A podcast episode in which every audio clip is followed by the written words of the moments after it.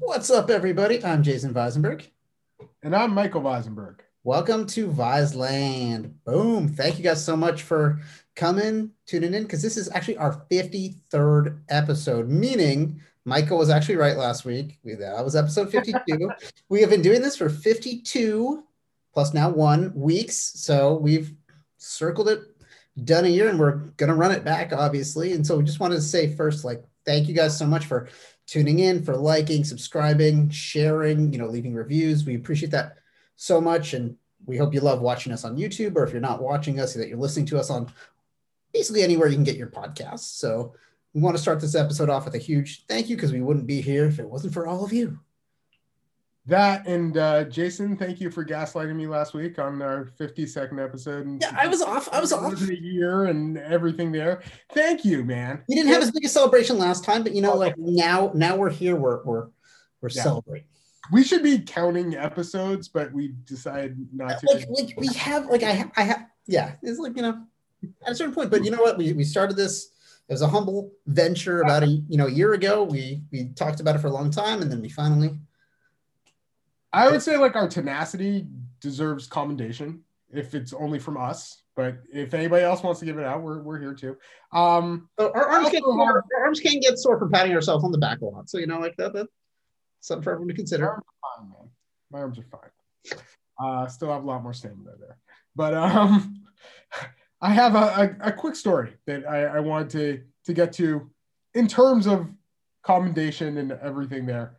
Um, we had a friend tell us a story one time. A friend who will remain nameless. We're keeping it a little anonymous.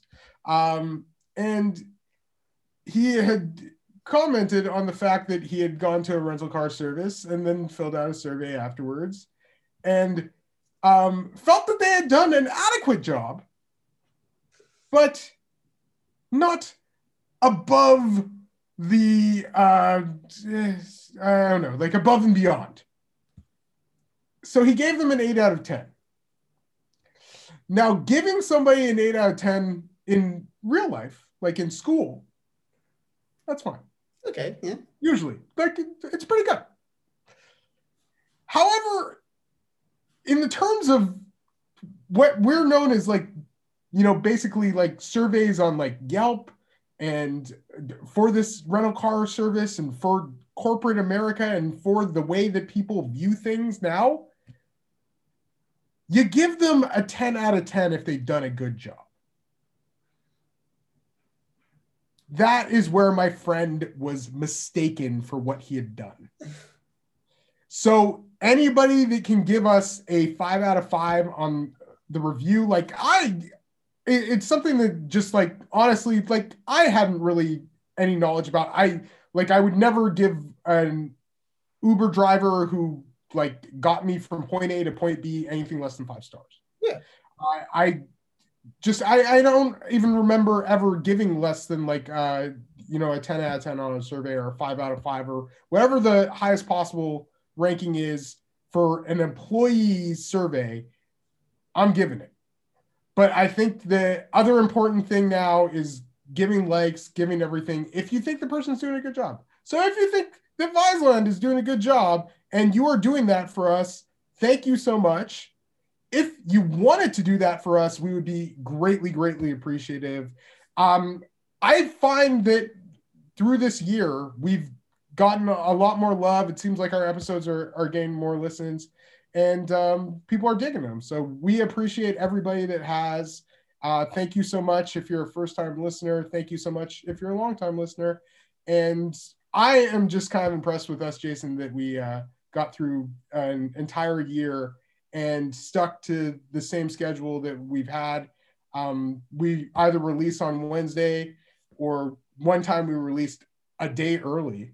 Um, but yeah, we, well, that was, we, to, that was due to topical topical events. Yeah, we are we are we're hitting it on the nose Wednesday mornings. You can find find our podcast brand new. And you know, it's yeah, it's been a bit of fun year, and obviously we are at a very you know interesting part because playoffs are coming up super soon, and then of course that leads us into the draft. Maybe this summer we actually get a lot of draft content very soon. Yeah, maybe we get summer league this summer. You know, like We're getting summer league this summer. That's Except for basketball, like outside chance at Olympics, probably not, but maybe there could be international play, but who knows what, the, what that NBA situation looks like. But TBT, we might get some TBT action. Viseland might care about the TBT. That's There's all. an outside chance of that. I'm gonna just give a little uh, teaser. Ominous. Yeah. yeah, ominous, ominous vibe. But yeah, we might care about the TBT this year, and if so, we will we will give you reasons as to why. But you know, he's always fun. You know, even if you're a college basketball fan, just like, oh yeah, that's what that guy's doing. Okay, they're still out there, and even like Joe Johnson and some like ex NBA guys that just still want to go out and hoop, like still think they can do it. Too far back, because you were giving a perfect transition, Jason Visenberg, to our topic this week. We at Viseland have been pretty vocal about the fact that we would be open to um, there being a no age limit or like you know an 18 year old age limit. Uh, basically the renewal of the prep to pro program we're intrigued by it and we think that you know it should probably be happening once again. It doesn't appear that it's going to happen. And then the other thing that i hear people mention a lot with that program or if that were to happen is the rsci rankings and usually saying like, oh, if this guy is number one in the RSCI, he'll probably be the number one pick. As we found, like with old rankings, like it happened a few times, but there were three times where a high schooler went number one. Two times they were the um, consensus, like I would say almost like unanimous from all the scouting um, programs, number one um, and that was LeBron James in 2003 and Dwight Howard in 2004. However, in 2001, the first time it happened, Kwame Brown, I think was uh, I'm I think he was around sixth or or somewhere there. He wasn't the number one guy, uh, whatever it was. And uh, I actually think Ousmane Cisse, who ended up going in the second round of that draft, was ranked ahead of him in RSCI now high school rankings and everything have changed quite a bit, but we wanted to go through this week and talk about um, the past like 10 years of basically guys who have been drafted already and some guys from those RSCI rankings who might have tested the waters as high school players and were really highly ranked and who through uh, college and, and through whatever process they went through um, ended up being a lot lower ranked in the draft range, or maybe not even being drafted at all. And many of them with very short NBA stints. So, yeah, we just wanted to go over that because the RSCI is definitely not a foolproof system. And I think even with a majority of people that are top ranked RSCI players being fairly high draft picks, um, many a time the guy who is number one in that uh, ranking does not necessarily end up being the best player from that class. Um, so yeah, we just kind of wanted to go over it and uh, give a. I would say like you know that basically give teams the benefit of the doubt as to you know maybe having this year to to evaluate or or yeah like just saying that uh, they were lucky at least to have this year to evaluate in these cases. No, def- definitely. It's yeah, it's been that change of like having that year because yeah, if not a lot of these guys, you know, pretty good chance they would have gone straight to the NBA because like it's you know some 2004, I think there were you know six, five or six guys that went in the first round from from a high school class, so it's not uncommon for a lot of guys to to jump in at that time. So we will start it off. We're, we're going back 10 years. So we're going to start it off in 2010. We got mm-hmm. Josh Selby. He is ranked number six in the RSCI. Yeah. And um, Josh Selby was a very athletic point guard. He was to the point where um, I think he, oh, yeah. So I think it was Rivals had him as the number one player in that entire class. Yes, they which, did. Uh, I, judging from the rest of the RS, RSCI, he uh, he was as high as fifth by. Yeah, Scout and ESPN had him five. Rivals had him one, but Rivals is always like one of the not as reliable for Oh, basketball. Shots fired, Jason. Generally, I mean, like following it over the years, it's kind of yeah. Yeah. Um, and yeah, he also um, he won the McDonald's All American Dunk Contest. Had a good game in the McDonald's All American game. Was just considered like a, a really good scorer. And um, what happens when he gets to Kansas? Well, Kansas, he has basically he starts with a he commits to Tennessee. He signs with Kansas, goes to Kansas. Yeah. He has a nine game suspension because he and like had some some thing with like uh, Carmelo Anthony's business manager. They're friends, so basically he has to sit out nine games and then pay like four thousand six hundred seven dollars and fifty eight cents, the total of the quote inappropriate benefits that he received to the charity of his choice. So oddly specific. I mean, the suspension, whatever, you pick a number of games, but yeah, the, the amount, very oddly specific and also kind of weird to be like, hey, because you're good at basketball and someone gave you money, you now owe these other people money to a charity. Like, very strange, but obviously doesn't get your college career off on the right footing. You know, it's like sitting out a, a number of games. Indeed.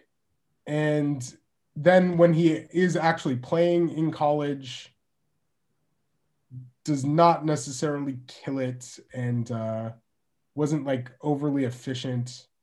Um, struggled shooting most definitely, but he he finishes shooting 36.2% from three, but he also only shoots 31% in conference play and um, doesn't shoot exceptionally well. Uh, doesn't get to the free throw line a ton.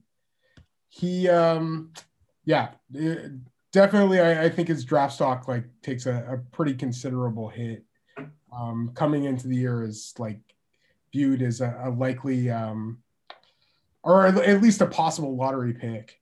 But yeah, he. Um, and and the, the other thing is like I, I think people question whether he was a point guard or not. Like that he was a kind of a, a smaller combo guard. He um in the NBA draft combine does post a 42 inch max vert, but he um only had a 29.5 inch um standing vertical. So yeah, it was I, I think it was just like the the jumping off of two and uh yeah, it, I, I think his his stock definitely takes a hit there and um, he does get drafted. Yeah, Uh, second round to Memphis, which like you know he joined a few other KU guys like Xavier Henry was there, Darrell Arthur. And yeah, they were both they were both at Memphis at the time, and then it's cool because in his first the 2012 Summer League, he does share co MVP honors with Damian Lillard, which is pretty awesome, and it's also the last time you hear those two in the same sentence. But he, you know, kind of ends up just going, you know, basically G League kind of you know consignment route. and then he uh, pretty much plays everywhere. That's the other thing. like Yeah. he plays in China, he plays in Serbia, he plays in Israel. Well, you, Um, you see this trend with some of the, you know, yeah, it's like, you know, they get that, like they go for the G League for a year or two, and then it just, I think, you know, China's the first, and then after that, it's Nomad. He's like a different place, like every, Yeah, pretty much every year right now. goes to Korea, and right now he's in uh, New Zealand. He's Yeah. playing with the Franklin Bulls in New Zealand.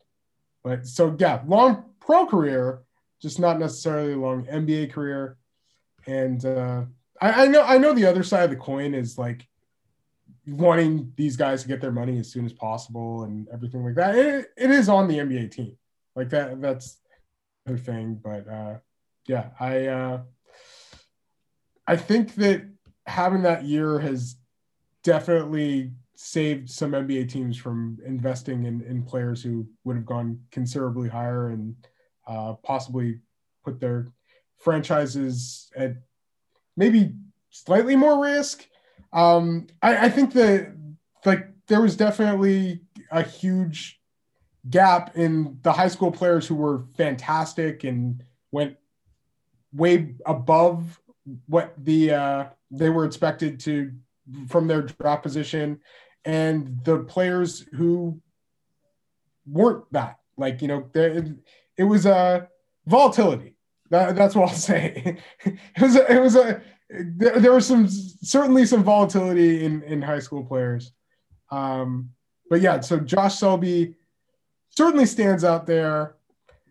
Another player from the 2010 RSCI rankings who I think would have been a really high draft pick had he come straight out of high school was Perry Jones, because people felt like Perry Jones had enormous talent.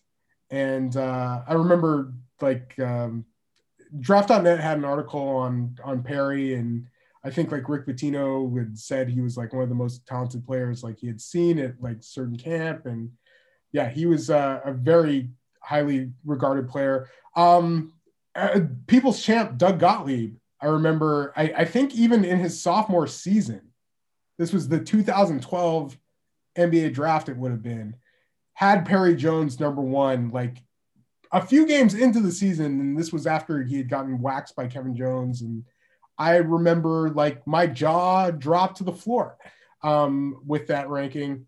And he he does end up being a first round pick, but he hasn't had necessarily the, the longest NBA career. But um, moving on to 2011, the player that we wanted to highlight here was Quincy Miller. And with Quincy Miller, there, there definitely was the, the unfortunate uh, aspect of, of him having the ACL injury. And, um, but yeah, he uh, was a, a a forward. I, I, would call him a combo forward, but I, I, think a lot of people viewed him as a wing. Um, and you know, so he goes to Baylor. He is with Perry Jones, like they're seen as these two versatile, like top ten RS ish guys. Yeah. Um, Quincy Miller finishes fifth in his class. At certain points, I I remember Draft.net had their high school rankings come out, and he was number one. Um, and this was, I think, going into his senior season. He had crushed Pangos camp. Uh, like a really intriguing guy. He, he was about six foot 10, had, um, I think, seven one or so wingspan. And he had some ball skills, had some shooting ability. Um, but yeah, he, I would say, left a little to be desired during his one year at Baylor. Um, was solid, but yeah, like d- doesn't necessarily um, isn't really like making tons of plays for others. Um, the shooting was pretty, I would say, mostly miss, but yeah, it doesn't even have like a, a high three point attempt rate. Uh, shoots pretty well from the free throw line, but yeah, like doesn't necessarily like crush it during his, his single year at Baylor. And uh, yeah, I, I think uh, he he was certainly somebody that would have gotten a, a, ton of intrigue coming out of high school. I think even with the ACL tear, like uh, was was still one of the the more intriguing players in that class, um, which was considered a really good class as well. Like you know, it has Anthony Davis at the top. Um, Austin Rivers was a highly regarded prospect and has a, a, good single year at Duke and still ends up being a lottery pick. Um, Michael Gilchrist was uh, third in the RSCI, and he ends up being the second pick in the draft. Bradley Beal, fourth in the RSCI, ends up being the fourth pick. James Michael McAdoo goes a little bit of a different direction as well, and um, I, I, believe eventually goes undrafted. But uh, yeah, I highlighting Quincy Miller because he only ends up playing um, 69 total NBA games, and uh, yeah, it was just I, I I wouldn't say like it was anything like he did. I, am guessing, but yeah, I, I just I, I, think injuries certainly played a part. Um, but yeah, just somebody who didn't necessarily like live up to that fifth ranking in the RSCI.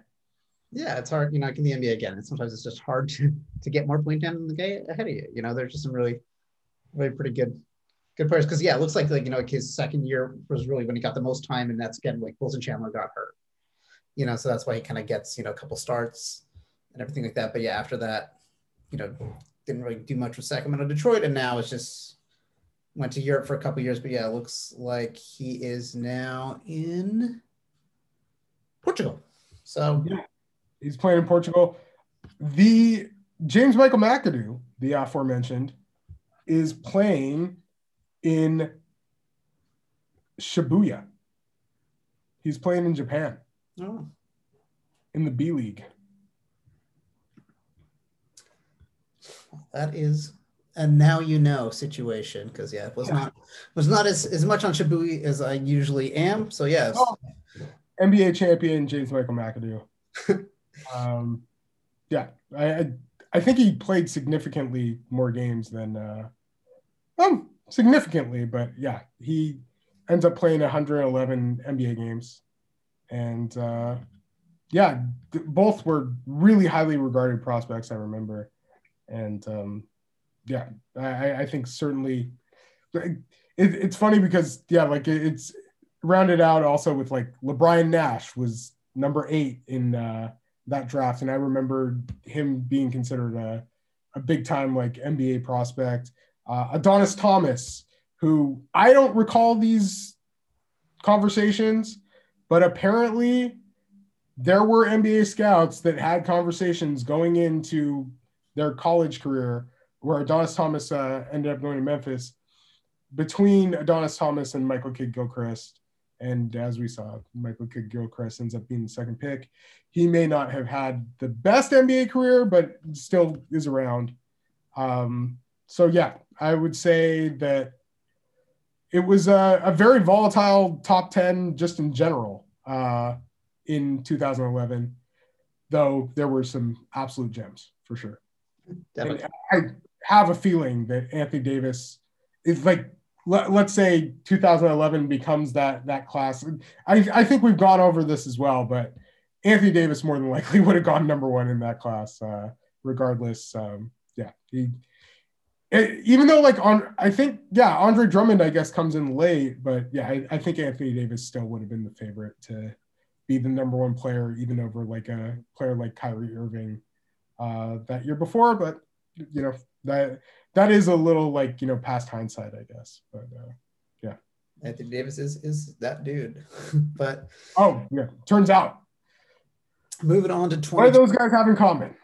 Both of them were enormous helps in LeBron James winning an NBA championship. True. But moving on to 2012 is someone actually we saw up close kind of later in his career recreationally. That is Isaiah Austin. He was number three on the RCI. Goes to Yes. Baylor. Isaiah Austin was considered like a pretty big deal when he was a high school player. He was seen as like this seven footer who could step out, shoot some threes, uh, handle the ball a little bit, um, and block some shots. Like he he was almost I don't know. It's like it feels sacrilegious to make this comparison, but I think some of like I'll, I'll just say it this way because I, I think there were there was at least a difference in mentality between the two. But um, he, he had like some Chet Holmgren skills. I'll say Chet Holmgren skills and uh, Chet Holmgren, eh, I don't know, very little else. But um, certainly, i if you go and you watch Isaiah Austin um, highlight videos and everything like that, people were blown away. The th- one thing I remember of Isaiah Austin is a uh, Andre Drummond right before he decides to reclassify uh, back to his original class. He was he was a young draftee, but like he it was technically back to his original class. Um, he has a video, or no, it wasn't a video. It was a picture. It was a picture, and I remember having this picture, and I think it was like my background screen on my laptop for a while, and it was Andre and Isaiah, like a defenseless Isaiah Austin, like going like this and like everything. And Andre just slamming on him because Andre was considered a pretty big deal as a high school prospect as well, and was uh, kind of a fun prospect, and at times can be a fun NBA player, at times not so much. Yeah. But um, Isaiah Austin was a pretty big deal, as I've mentioned in the past. When Three point three blocks, like 3.1 blocks a game his sophomore year at Baylor. So he's he's Yeah. protecting the rim. which was very strange because he he also like he goes from averaging 8.3 rebounds per game as a freshman to only 5.5 as um, a sophomore and I wonder if that's not because he was like going after every block shot possible. But yeah, uh, yeah well, that is an interesting could thing. have been. Continue, Uh, like, yeah, consider with that stat. I, I think Baylor. No, they were still a pretty good team. Yeah, like they weren't as good as the year before. Or no, they were better than. Oh God, what do I remember? But yeah, they were. uh They still do go to the Sweet Sixteen. And but what the unfortunate thing that happens with Isaiah Austin and uh I like I honestly like his draft stock wasn't anything incredible anyway. Like I think even after his freshman year, like there was a reason he came back for his sophomore year. Um, there there were question marks about his strength playing in the NBA, like exactly what position he plays and everything there.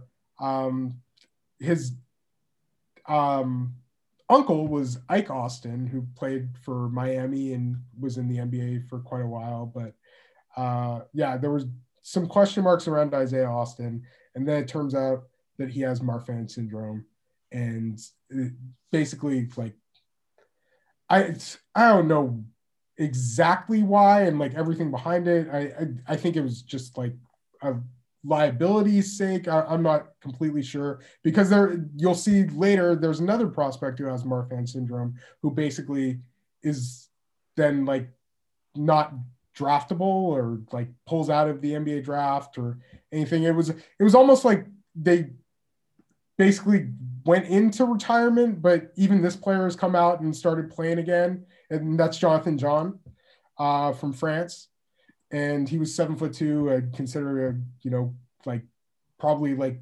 mid first to like late first round pick, uh, only a couple years ago, and um, he's I think now playing basketball again. As we see with Isaiah Austin, what happens with him after he announces the Marfan syndrome, um, obviously a lot of people are devastated by the news and devastated for him, uh, considering that he was on the precipice of. He's. I think he certainly would have been drafted, uh, most likely in the second round, uh, probably like mid to late. And uh, what the NBA does is they draft Isaiah Austin on draft night. Yeah, like they give him like an honor between him between like 15th and 16th pick. And he got to come up on stage, shake Adam Silver's hand. It's it's a pretty touching moment. A lot of tears in the watch. Yeah, because you know, again, like, was he the first pick? No, but he was someone that, that had a chance to, Yeah. to get in the league and at least put it put himself out there. But you know, had a lot of scouts very interested. Definitely tons of scouts going to his games, and obviously Baylor had other prospects as well. But yeah, like he was uh, somebody who who was highly regarded, and he was at least unique. Um, and we end up seeing him like it was pretty surprising. it was, a, it was, that an, it was a, a run in Santa Monica, California, and you know, like there were there were you know, um, Nick Young showed up. Um, It was summer 2016. Yeah, and Trey Trey Burke was there at the end. Like he didn't play in any of the games because he was still having an injury, but he was like shooting around. So there's a lot of guys that were like on that like NCAA level, and then if you you know NBA guys sprinkled in, and and the minute you walk in the gym and you see someone of Isaiah Austin's size, like that that automatically like sticks out to you. he's a, he's a very ginormous individual He was the tallest person there by quite Yeah. a bit. because you know like there And, are guys that are like six five, six six, and You know, yeah.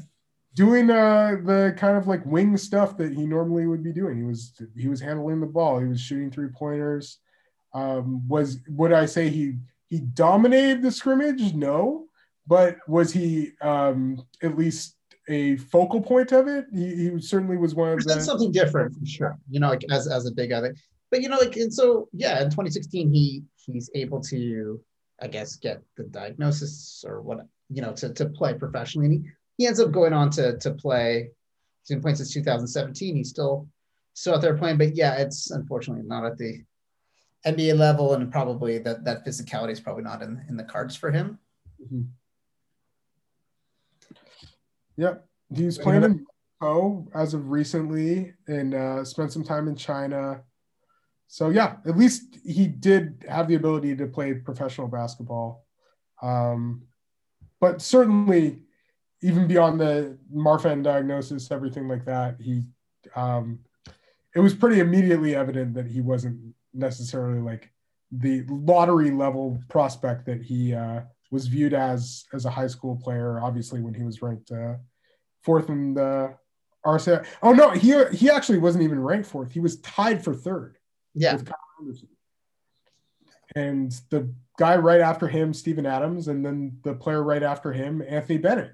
Who ends up going on uh, the, the seventh ranked player, Kaleb Tarczewski, the eighth ranked Alex Poythress.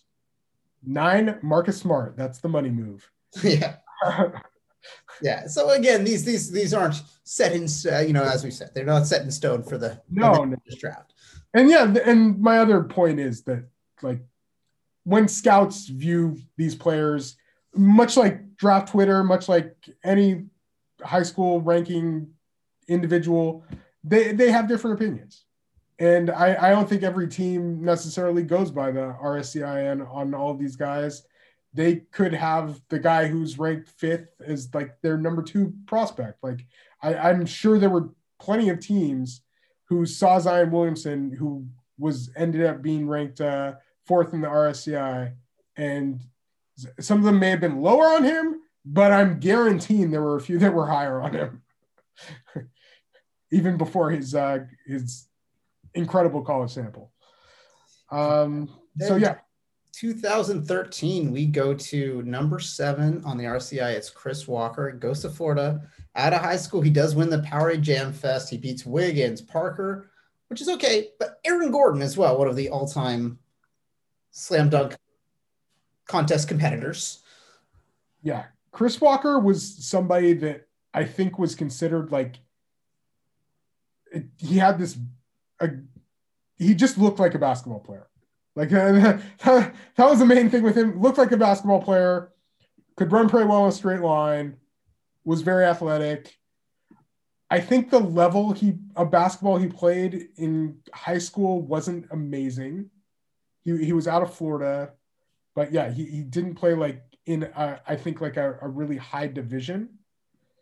And he also like I, I remember didn't were, qualify, so he didn't, he didn't start at Florida immediately. Like he had to come in a little middle of the year. So obviously, like his freshman year, it's like it's weird to quantify a lot of that because yeah, it's like just you know not not starting off on the right foot because he didn't get to enroll until December, so you know only really plays a few games. Yeah, and he only plays 87 minutes his freshman year, but I I think like his at least some aspects of him. I remember like ESPN, I'll, just say Kevin Pelton, uh, had an article uh, talking about how he w- looked like a pretty promising draft prospect based on like a, a few things in his very brief play. Like he has an amazing off or not amazing, but a really good offensive rebound percentage. Um, ends up having a 10.4 block percentage. He has a 9.4 block percentage as a sophomore as well. Um, but yeah, I, I think just in terms of exactly what he was going to do. And then he also like doesn't play a ton during his sophomore season as well.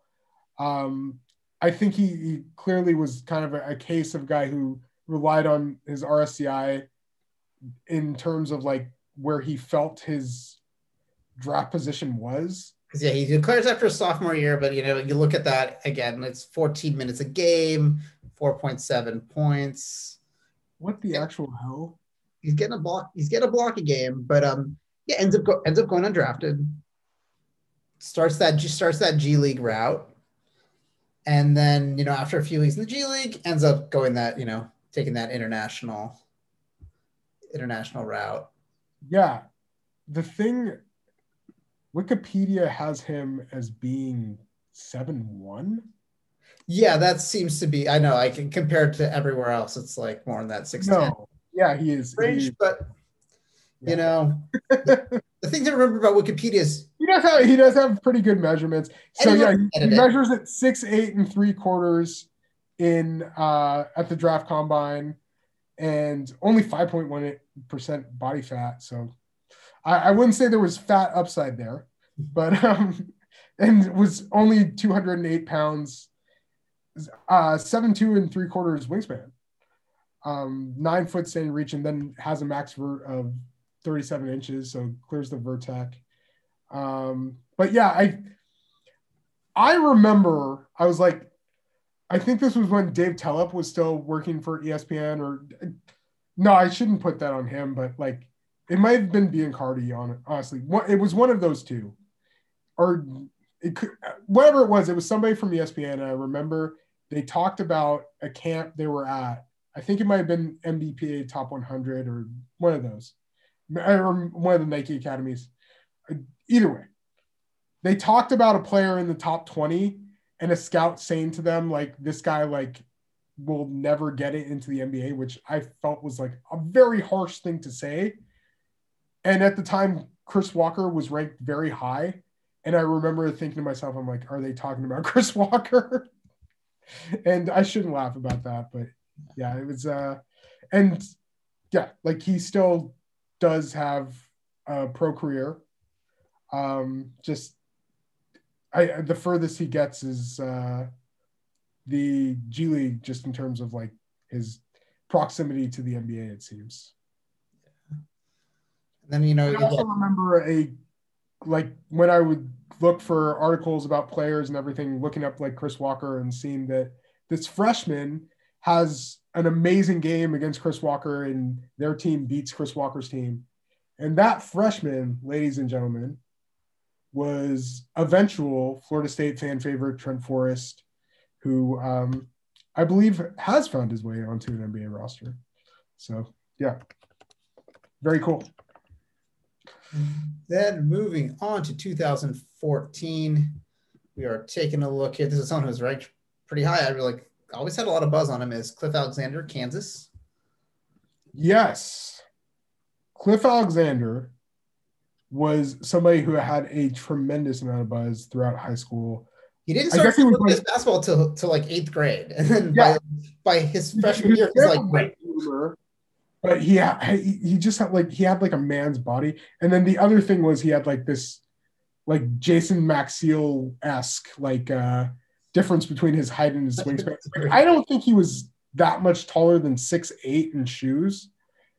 And but he he had monster long arms, was great on the glass, um, and then I, I think just like around the basket in high school was somebody who was really tough to stop, just dominated like tons of camps. Yeah, I think at least looked pretty good through the All Star circuit. I only got to see him uh, in person at the Nike Hoop Summit. And the thing that I noticed initially with him is one, he, he he has good vertical athleticism. The other aspects of his athleticism were things I was a tad worried about, um, but still felt like in a class that didn't necessarily like have tons of standouts. He he still looked like one of the better players there, um, and I I remember like watching like the footwork drills and everything like that, and then for whatever reason he released this like workout video of him where it like just didn't seem like he was going hard, and I was like, why did they release this? Like, it doesn't. It was. It wasn't the best look as far as like the um, and he gets to Kansas, and I think he's just like it. Proof of like the proof was that he was a very raw player, and yeah, while they had like tremendous success the year before with a guy who was a very raw player and just had like insane athletic ability and agility and like natural talent. Um, in Joel Embiid, it didn't go the same way with uh, Cliff Alexander. Um, and yeah, like not to mention that he has eligibility issues as well, I think.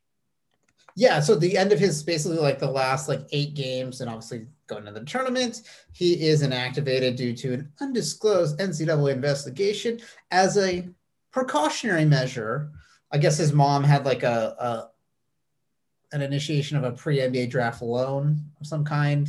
Yes. Okay. I remember. Oh yeah, it's it's a and again, like for you know a lot of these situations too, like things like that. Yeah, kind of. You can see the correlation between like that happening and like kind of hurting their them in some capacity. Yeah. Yeah.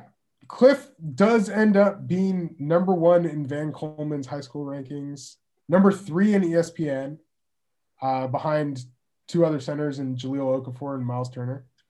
Um, they messed those rankings up a little bit. but at the time, yeah, like Jahlil was considered uh, the um the number one guy for the most part. Another, you know, and they were they, the consensus. The one guys. ranking system that was low on Jahlil Okafor at the time was Jerry Meyer had him six, and um, yeah, he he was the the one guy who was apprehensive about Jahlil's, uh, I would say, professional future. And then sadly for Cliff Alexander again, injury situation. So he, you know, kind of doesn't leave college on the on the best footing with the NCAA investigation, and then injures himself in a workout with the Lakers. So obviously, you know, someone who's going in kind of on that raw potential card, getting hurt doesn't doesn't help. Ends up, you know, ends up with the Blazers. End up having him for a little bit. Yeah. And after that, you know, it's, it, yeah, it's G League, and then and then that, you know, overseas route everywhere. Yeah, and he's he was with Brooklyn for a very brief period of time, but never ends up playing a, a game. Yeah, he gets eight games in with Portland, but he never gets into a to a, a game for Brooklyn. Cliffy. Yeah, it's like you know, it's just one of those those you know again like a raw. So yeah, he's in France now, and uh, they list him at six nine. I'm not sure he ever gets there, but has like that seven three, seven four wingspan, and uh, always was like just a, a really strong player. And I feel like he was never mentioned without the fact that he like mentioning that he was like such such a highly ranked player. Is, even you know even at Kansas, even when he was you know like getting in a game for like five minutes with the Blazers, like that was like the one thing that was like always talked about with him. Mm-hmm. Was that and it's just yeah, it's, it's you know tough that he never goes to to live live up to up to that. Yeah. But our first West Coasty guy, we're going 2015 Ivan Rabb out of Cal. Yeah, I highlight Ivan Rabb. There were a few other candidates here. Um, I, I would say like even like Cheick Diallo, like right after him, and then another really big one I would say is Diamond Stone, who barely stays in the NBA. Malik Newman right after him. Henry Ellenson just got another contract. Yeah, there's a, a big portion of that list. You know, at the top, yeah, Ben Simmons. Ben Simmons. The rest are, the rest are just. Pretty, they, they knew Ben Simmons was going to uh, at least be a pretty good player. You have Skal Labissiere, who many, or I shouldn't say, well, actually, many people like I knew had as the number one player coming out of that high school class after he annihilates the hoop summit and does really well there. the first person John Calipari offered in this class. Like he was super, super high on it. And um, well, it doesn't end up being. But uh then Jaylen Brown, really good player. Yeah, it's doing okay for himself. Really sucks that his season's over, but uh yeah, had had a tremendous season this past year and has been um, a really good NBA player. And then uh, Brandon Ingram, who's really come into his own these last couple of years, made an all star team last year and was like in, I would say, like uh, low to mid 20s scoring per game this year. So right after that, you have Ivan Rabb. And Ivan Rabb at a time was considered the number one, like very early on. I remember this was at Nike Skills Academy. He goes up against Diamond Stone and gets the better of Diamond Stone and people are thinking like Ivan Rabb may be like the best player in this high school class very early on. Like early rankings don't always stay the same. So yeah, so Ivan Rabb really up there in the beginning. I would say like by his senior year, some of the luster was wearing off. Like he was still considered a, a pretty highly regarded prospect. He doesn't have an amazing hoop summit week. Um, I, I'd like I just didn't really like the way that he moved and uh, yeah, like there certainly was kind of like that old school big to an extent, like didn't have like crazy range or anything like that, and also didn't have like incredible size for a center, um, which was the position that he almost certainly was going to play. Yeah, so, yeah, he was. I would say a little bit of a tweener. Uh, fun, like funny enough, Diamond Stone I guess he was an Under Armour guy and sides with Maryland, but he uh, had played with USA basketball like on many occasions and like does really well in FIBA youth competition. But those guys were considered like pretty highly regarded high school players. Would they have been like first round picks or anything like that through like the draft process draft process out of high school? I, am not completely sure, but I, I think they at least would have been considered. And Ivan Rabb ends up being uh, he does go back to Cal. Yeah, so he ends up he ends up like he's all Pac-12 freshman, but then yeah, he ends up deciding to come back for that that second year. And again, like he is statistically, you know, improvement is is there in his in his second year at Cal.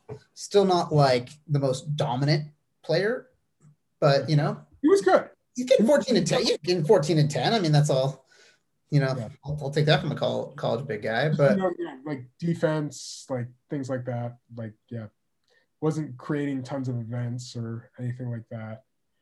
Um, with Diamond Stone, he does leave after his freshman year, and he like he has a fine freshman season nothing really to like write home about.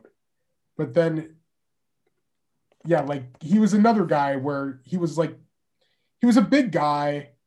He wasn't very athletic. And you just kind of wondered, like, it, eh, eh, while he was big, like, was he like NBA big to to play center, and also like kind of like that more like classic like throwback center, I would say. Yeah, I think uh, that's like one thing that we see is yeah, like that shifting of like what the center position is and needs yeah. to be able to do. The Diamond ends up going 40th in the draft in 2016, and then uh, Ivan goes 35th in 2017. And yeah, that is what at a time was considered like this big deal freshman. I think they were rising sophomores like matchup. Um, ends up being like two guys who have kind of like I don't know. I I think Ivan certainly played more NBA games, but I shouldn't say like cups of coffee in the NBA. Yeah, because Ivan did. She starts starting 85 games, yeah. but yeah, don't don't have like long, drawn out NBA careers basically yeah. No, def- definitely kind of ended up getting buried in that Memphis front court. You know, he plays a little bit for, yeah, you know, has assignments with the hustle, but then mm-hmm.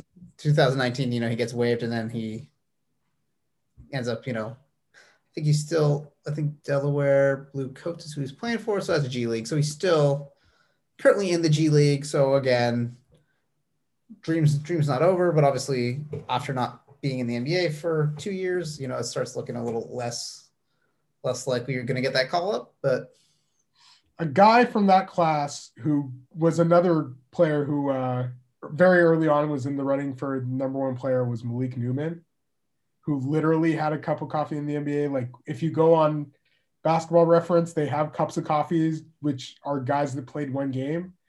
And Malik has played, he played one game for the Cavs uh, in 2020 and made a couple free throws. But man, there there was a time where like you know you considered like him to be kind of like this Tyreke Evans like prospect. His dad Horatio Webster was like six foot seven or so, and Malik kind of tops out at like maybe like six four in shoes, uh, probably less.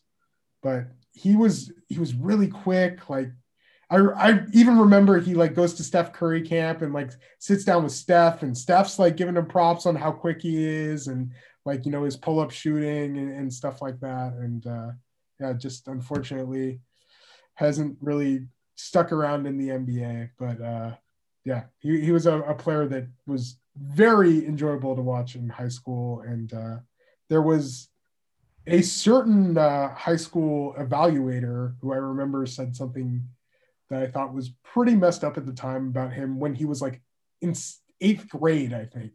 Like, you know, saying he'll like never lead a team to a championship or something asinine and ridiculous. And um, turns out that it's possible that it is true, but nonetheless, yeah, it's, it's not thing to say about a kid. It's not uplifting. Yeah, it's just like could be factual, but it's not. Yeah, it's not like you're not you're not helping anybody out there. But yeah, like, uh, all the pressure that must have been on at that young of an age. No, totally. It's I it's it's tough, and obviously, like you you know, looking you know, if you look at the RCI like over time, yeah, there's definitely a lot of names. If you're just a casual fan, that you'd you know go through, you'd be like, who, who are these people? Yeah, you know, just because they're ranked high, you know, it's like it it happens through you know sometimes they don't even have the best college careers, and then NBA. But coming up in the next year, 2016, which was like a pretty decent you know high school class when you really really good about it, you know, get, get a few pretty big names, but coming in number two on the RCI, somebody who ESPN had number one at the end of the year. Yeah. Oh man, he was like a really, really high level or considered to be a high level uh, prospect. And yeah, Harry Giles from so ends up at Duke, but yeah, you look at those next two guys, right? well, like th- four, five, six. Yeah, they're really like after It's a really good RCI. Like it was, it was hard to choose Harry yeah. because like, but if you're thinking about it, Harry, like if this was just coming out of high school, like Harry Giles would have been in the mix for a top five pick if he was just like straight up coming out of high school. Because yeah, you got Lonzo and Tatum are the are the next. Harry Giles was like a guy who had this tremendous frame um, and had basketball skills. And then um, when NBA scouts saw him, he he played with uh, the USA U19s the summer before his uh, senior year in high school, and he um, had played at like the USA youth level. That's actually where he first tears his ACL with the U16s, um, which was just such a bummer because yeah, like early on, Harry was considered the Harry Giles was considered the number one player in the class. Um, this like six foot ten guy had some ball skills, had some basketball acumen. Like he, to this day, he's still like a, a really good passer. Um, can do good things. Like was a good rebounder, and um, at least liked taking shots. That was the one thing. Like he he didn't necessarily like strive as an outside shooter, but he would take them. You love doing, you know, sometimes passion is great, you know. yeah, exactly. Like I, I had a friend who worked like with him, like, and was trying to show him like the analytics of taking certain shots, and Harry being like, "No, nah, I still like taking them." um, but yeah. yeah, so they go through like that process, and I remember when scouts saw him at USA basketball like during that whole U19 thing like they fell in love like all over again. And he was considered the number one player. The other guys on that uh, U19 team from that high school class you had you had Josh Jackson you had Jayson Tatum. Um, T Ferg I think was the other guy. Um, so yeah it was a really good U19 team and Harry Giles they said he, he looked like he was in a video game um, so yeah, I, I think there were even people who were like kind of willing to give him the benefit of the doubt. He doesn't really tear it up at Duke. He's coming off of another, so he tears his ACL his last year in high school as well at Oak Hill. So basically, he doesn't play the entire year there. Um, still gets to go to all the All American games because he was so highly considered. And I remember he does show up at, at Hoop Summit and. Uh, I remember trying to block a shot with uh, the fake little uh, stick hand that they would use to block shots uh, just for, for fun, uh, which was a cool experience for me uh, at Trailblazers practice facility. But he, um, yeah, has that year at Duke, comes on very late and, um, you know, little, little, like little minutes, you know, he's getting about 11 and a half minutes yeah. a game. But certainly like when you used to think like you hear about like the video game stuff and everything and while he looked good in USA basketball like wasn't necessarily always the most efficient guy has some games where he like doesn't shoot very well um and at Duke he just he doesn't really tear it up he doesn't look as athletic as he did amongst his high school competition and um yeah he uh he looks fine like you know and i think a lot of people give him the benefit of the doubt because of the injuries and everything. And like coming back from an ACL, like that usually does take time. Uh, so yeah, I, I think uh, he's still considered like um very probable first round prospect. And he does go in the first round. He, he's, he's, yeah, he's the only one so so far, you know, that we that we've we've highlighted that yeah, he does still end up in the first round, but it's kind of under this weird you know, auspicious, like the Kings announced. So he, he gets drafted by Portland at 20, but they trade him to Sacramento. And then the Kings announced that, you know, the 2017 18, what would be his technical rookie season, he is not going to see the NBA floor because they want to focus on vigorous practice activity and individual workouts tailored to continue developing overall strength and aid ACL injury prevention. So, not exactly a uh, promising sign. I would say, well, like it was, it was good in that they at least like you know cared. Well, versus rushing him versus rushing him or throwing him out there and just letting him, you know, be hobbled. And it, it's like I, I wouldn't throw away like his NBA career right now. Um, he does get very limited playing time with the Portland Trailblazers um, this year. Uh, there have been some fun games watching Harry Giles in garbage time though. And garbage garbage time, Harry Giles is a player. Um, but yeah, he just hasn't seen consistent minutes. Uh, and Sacramento shows some nice flashes, has a, a few good games. Um, even starts 17 games last season, but honestly, like, yeah, you're just you're not completely sure where you see his NBA career going, and um, you know he does. He's kind of like that they say he's a four five hybrid, but he's really like a center with a little passing, working on that shot. Um, but yeah, you're not necessarily exactly sure where he fits in and how valuable of a player he is uh, moving forward. And I don't think that's what most really expected from Harry Giles coming out of that high school class. So yeah. You think of you think of a video game, you think of you think of dynasty mode. So you're you're, think, you're thinking high level of a long period of time. But yeah, and his you know his good friend and former teammate Jayson Tatum is definitely you know on a different trajectory.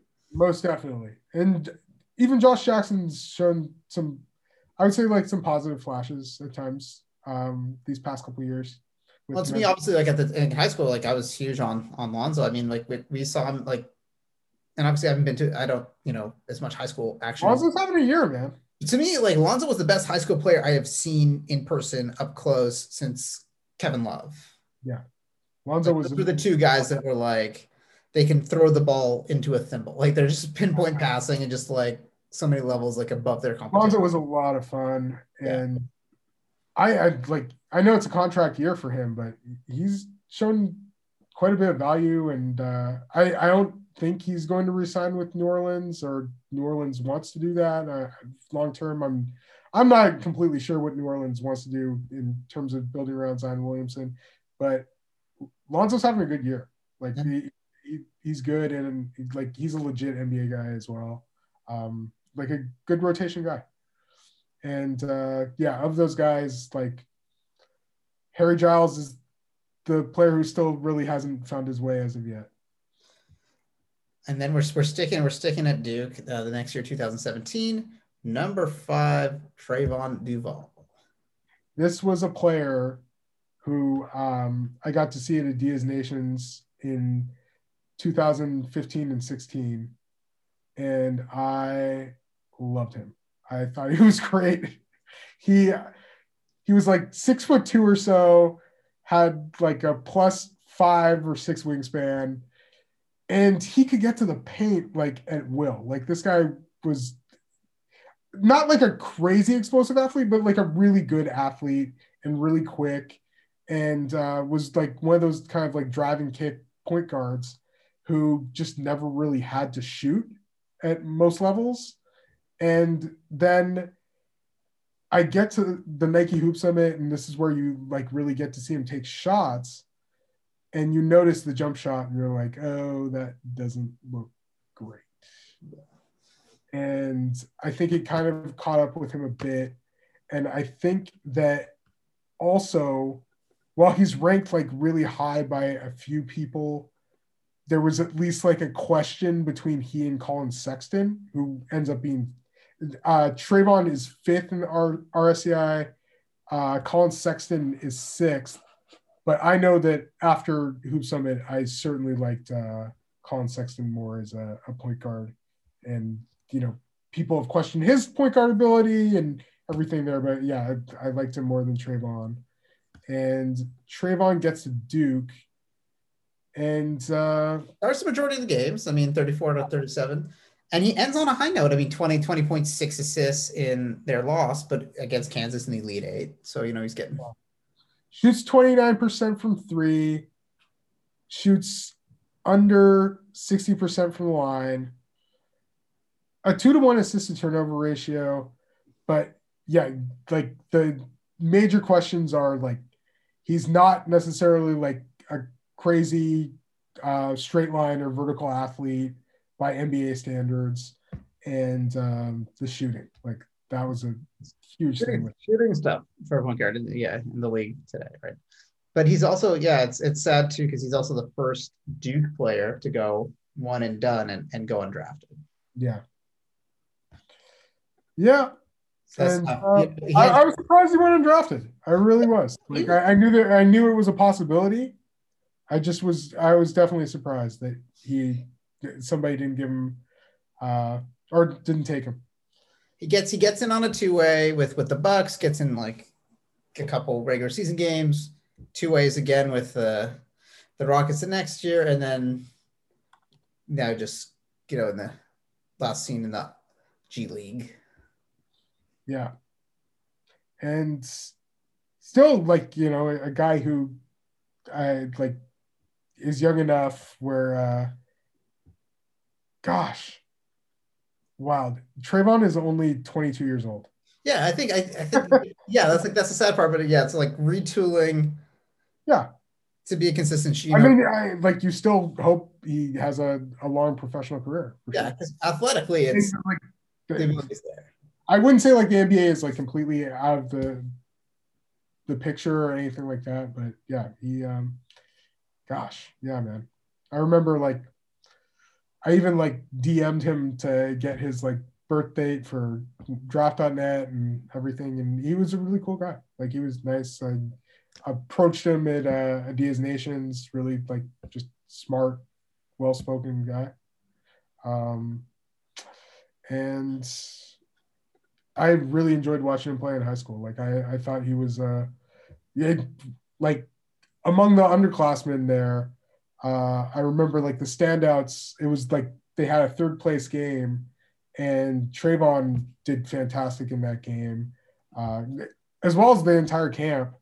And um, Gary Trent Jr. also was one of the the real standouts there too.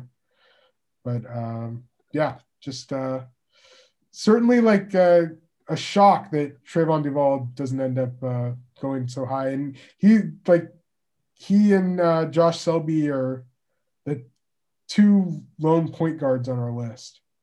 Yeah. Yeah. If like again, I think it's like yeah, for the point guard, it comes down to that: can you shoot? Whereas like a lot of the bigs, it's like, where do you fit in? You know, in our in our big big man rotation.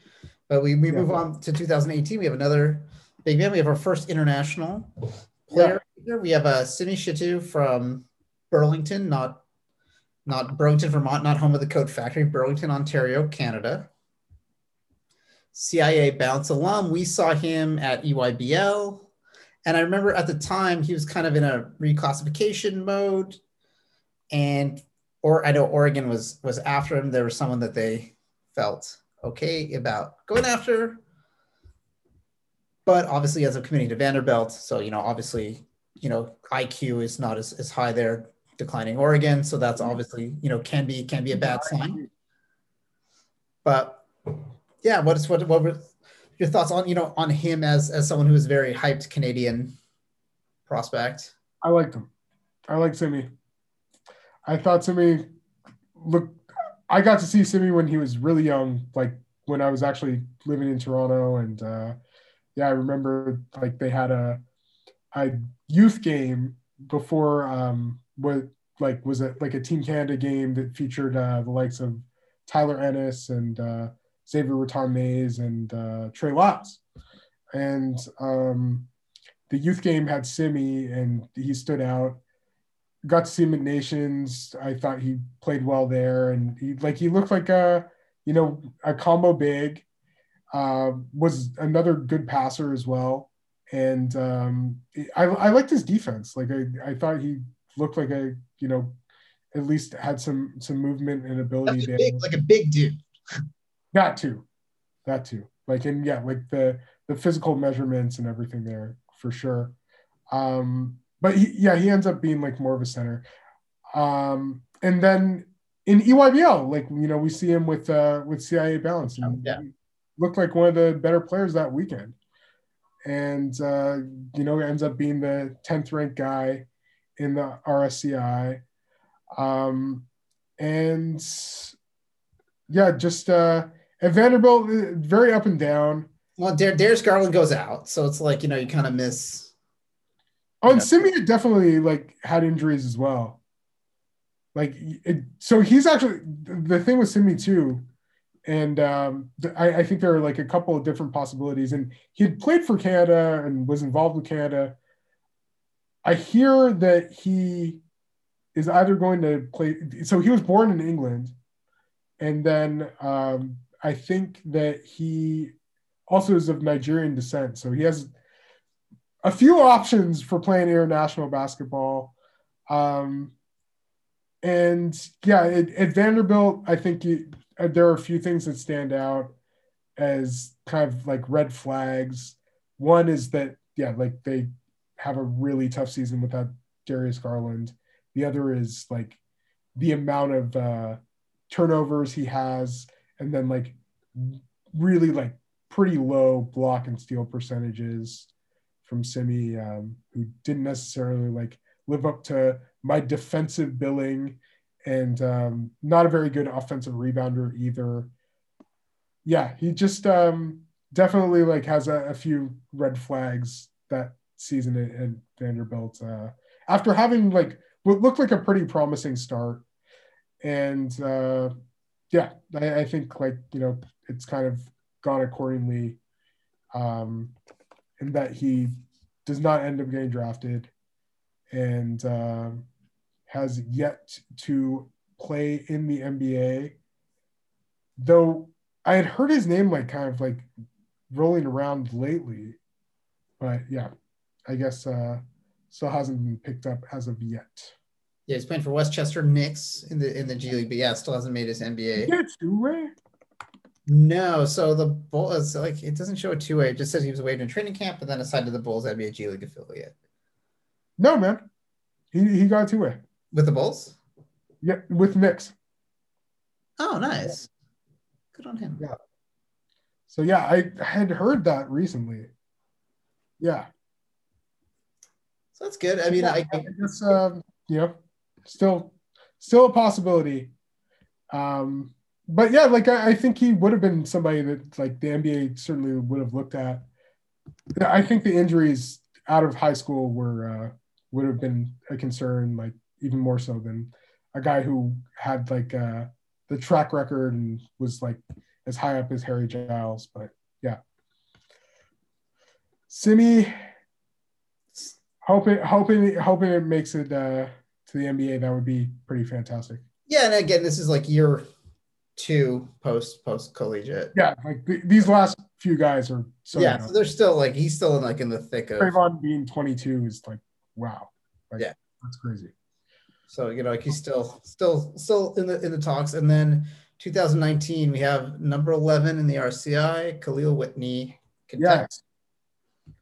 Kahlil Whitney was a guy who was number 11 RSCI, and like I think the NBA was really intrigued. Like he he goes to um, the Nike camp like the year before um, he gets to Kentucky, or like the summer before he gets to Kentucky, and he does really well there against like some NBA players. He was somebody who um, his dad is built like a tank too. Like I remember at USA Basketball, his dad is there, and like he looks like he could be like an NFL wide receiver. Um, and Kahlil is like you know six foot six, six foot seven, long arms, and really like athletic. Um, has some ball skills, can kind of create his own shot. The key was making those shots, and then the other thing was like his ability to create for others, or like you know, I I, I always like I, I kind of always remember like the description of him was being like this kind of like point forward kind of guy, and that wasn't him. He was a, a scoring forward like through and through. Um, and he gets to Kentucky and kind of struggles with doing that. And like you kind of see him rather than being like a combo wing, being like a four. and yeah. And he ends up leaving, he ends up leaving Kentucky during the during the middle of the year. Yeah. And like just straight up goes pro. Yeah. Like, yeah, that doesn't even like I, I think there there were thoughts of him possibly transferring, but yeah, he just ends up going pro. And uh while you know there's still kind of like rumors that there's some interest in him possibly uh you know getting drafted in the second round or anything like that. It, it doesn't end up happening. And he is currently on exhibit 10 with uh, the greensboro swarm. But uh, yeah the, under the hornets. So yeah he signs his exhibit 10 with the hornets. So that puts him in the affiliate. Yeah. yeah i mean again this is he's only one year out but it's it's tough you know i think definitely you know he didn't see a lot of time in college and then kind of leaving due to that. Kind of not the not ideal. Yeah. And uh, he was he was actually waived by the hornets as well uh, but i think he's still with the swarm. Um yeah just I, I think um, it was kind of like a bit of the the high school hype machine. I think he had done well in EYBL, but like the really low assist numbers and like I think like the kind of like negative assist to turnover ratio, um, along with like the the shooting concerns were uh, were pretty big there, and uh, yeah, he looked certainly looked intriguing. Like uh, I, I remember at um, USA Basketball, like um, during the October mini camp in 2018, he looked like like he seemed to have some of the better scrimmages of, of that class, um, that senior class. But he, uh, yeah, uh, there there were question marks from many of draft Twitter person like entering college, and uh, they turned out to be pretty correct. And uh, yeah, it'll be still really young guy, definitely has a chance. Just uh, somebody that wanted to to mention because I, I think there was like some there if if there was a situation where he came in out of high school, like there might have been like some lottery buzz, honestly. Yeah, that's that's the interesting part about it is yeah, like sometimes it's, it's the gamble pays off. You know, like that's oh for sure. That's why you know for like for the for both ways. You know, sometimes the gamble works off for for the the league. You know, making the player wait a year, and then you know teams not spending a pick on someone who doesn't materialize. But then, yeah, sometimes for players, like you get that lottery guaranteed deal, and then you go to college, and it kind of just doesn't materialize. And I like in uh, the point of PD Web, who just had a, a great piece about pre-drafting on his Patreon as well as uh, on Pro Insight. Um, like sometimes the RSCI kind of plays against certain players, and like if they weren't ranked high and they show a lot of promise as a freshman, they'll go back to to college rather than go into the NBA early and possibly like you know have like a promise or, or somebody being like, okay, we can work with you and develop you on uh, these really great uh, skills that you've shown so far. So, yeah. Um, it certainly was like, the, I would say like the, this episode was a, a bit of a, a, bummer of sorts with some of these players, but uh, it's just it's always great to kind of like see what these guys are up to now. I think a lot of, it's a lot of perspective. How many of them like are playing pro basketball? It's a lot of like perspective on you know scenarios. Yeah, yeah and uh, yeah, like they we'll, we'll say one thing. None of them like peaked in high school and like a lot of them have had very successful professional basketball careers just maybe not exactly what they had envisioned. But anybody that plays pro basketball and you're getting paid and it's your job and you know you're still doing it after all these years like, like doing yeah. No totally. And like you can have insanely fulfilling careers playing overseas. Absolutely absolutely you know personally financially however you want to look at it like i mean there are good good good ways about it for sure shout out to everybody making money playing basketball and especially especially yeah especially right at this moment like playing overseas might be tough because maybe you haven't gotten to come back home, you know, in quite some time. So definitely appreciate and I love personally, I like watching some of the like when the EuroLeague stuff gets on. Like NBA TV used to do a better job at some of the like the EuroLeague finals. Yeah, man. They used to start putting that on, but yeah, we don't get to watch enough because again, like like we mentioned way earlier with TBT, and sometimes I just like watching games and being like, oh yeah, that guy. you know, I like watching the EuroLeague because it's like crazy high level basketball, and then yeah, once you get to the EuroLeague like Final Four, like that's. It also has it also has like the marbles too. It also has kind of the noise games for all the marbles, and it kind of has like sometimes like the noise and intensity factor of like college or even like high school. You know, like high school state level, like so. we're just going crazy. Yeah, way more so. Yeah, yeah, like people are just fanatical. Is oh my god, like it's like a, a soccer stadium. Like yeah, yeah like it. Oh man, get yeah. some vuvuzela action. Insane. Dude, I remember like Olympiacos versus uh, Panathinaikos, and like it, I think every single one of those games like ended up being like kind of like posted short because at the end like the fans went freaking insane. Um, so yeah, it, crazy stuff going on over there. And uh, yeah, I would, I yeah, always one of my uh, dreams to go to some EuroLeague games. So if you want to pay to have us come out to a EuroLeague game so we could watch it with you, yes, definitely drop us a comment because we'd, we'd, we'd love to fly first class anywhere that you'd want to pay for us to do so. Don't make me have to pay myself. But you know, thank you guys so much for, for tuning in. If you you know, as we mentioned earlier, we appreciate, you know, every like, subscribe that we've gotten. And so if you do you have any friends that are basketball fans, fanatics like yourself, you know, share out the podcast. You can drop us a review. That helps as well a ton. If you want to let us know, you know, how you feel, comments are always great. We love engaging with other basketball fans. And if you want to follow myself on Twitter, you can do so. I'm at Jay Visenberg. If you want to follow Michael. He's at NBA Draft Mikey V. If you want to follow the both of us at once, get a two for one shot. That is at Viseland. And again, subscribe on YouTube and you can find us anywhere you can find your podcasts. Shout out to Pro Insight. Just went over 3,000 on Instagram and tons of great um, content on that show as well. I did a couple podcasts last week with um, Locked On NBA Draft with Rafael Barlowe. Highly suggest you listen to his show just in general. He yeah, just had on, and uh, I guess there's another combine in the works. It looks like there is set to be one in Tampa Bay, and then he's doing one in, in Myrtle Beach that hopefully goes down, and that would be amazing because they both sound really cool. Um, and then I did one with the the Trailcasters.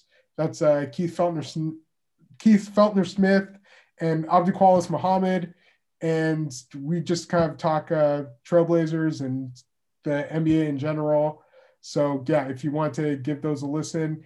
Plus, Jason Visenberg, this humble man, wrote an article about the year one at Viseland that he will have in the description. And it was well done. Plus, you get to see old school pictures of us wearing basketball jerseys. Correct. That is the key. That's where the money. We might put that one behind a paywall just for the pictures of the throwback jerseys, but hey, for now it'll be for now it'll be free. Well, well, hey, maybe we'll have a few more jersey pictures behind the paywall. Maybe. If you want to get to those, you got to pay. Stay tuned, everybody. Stay tuned. But thank you guys so much, and we will catch you all next week. Take care.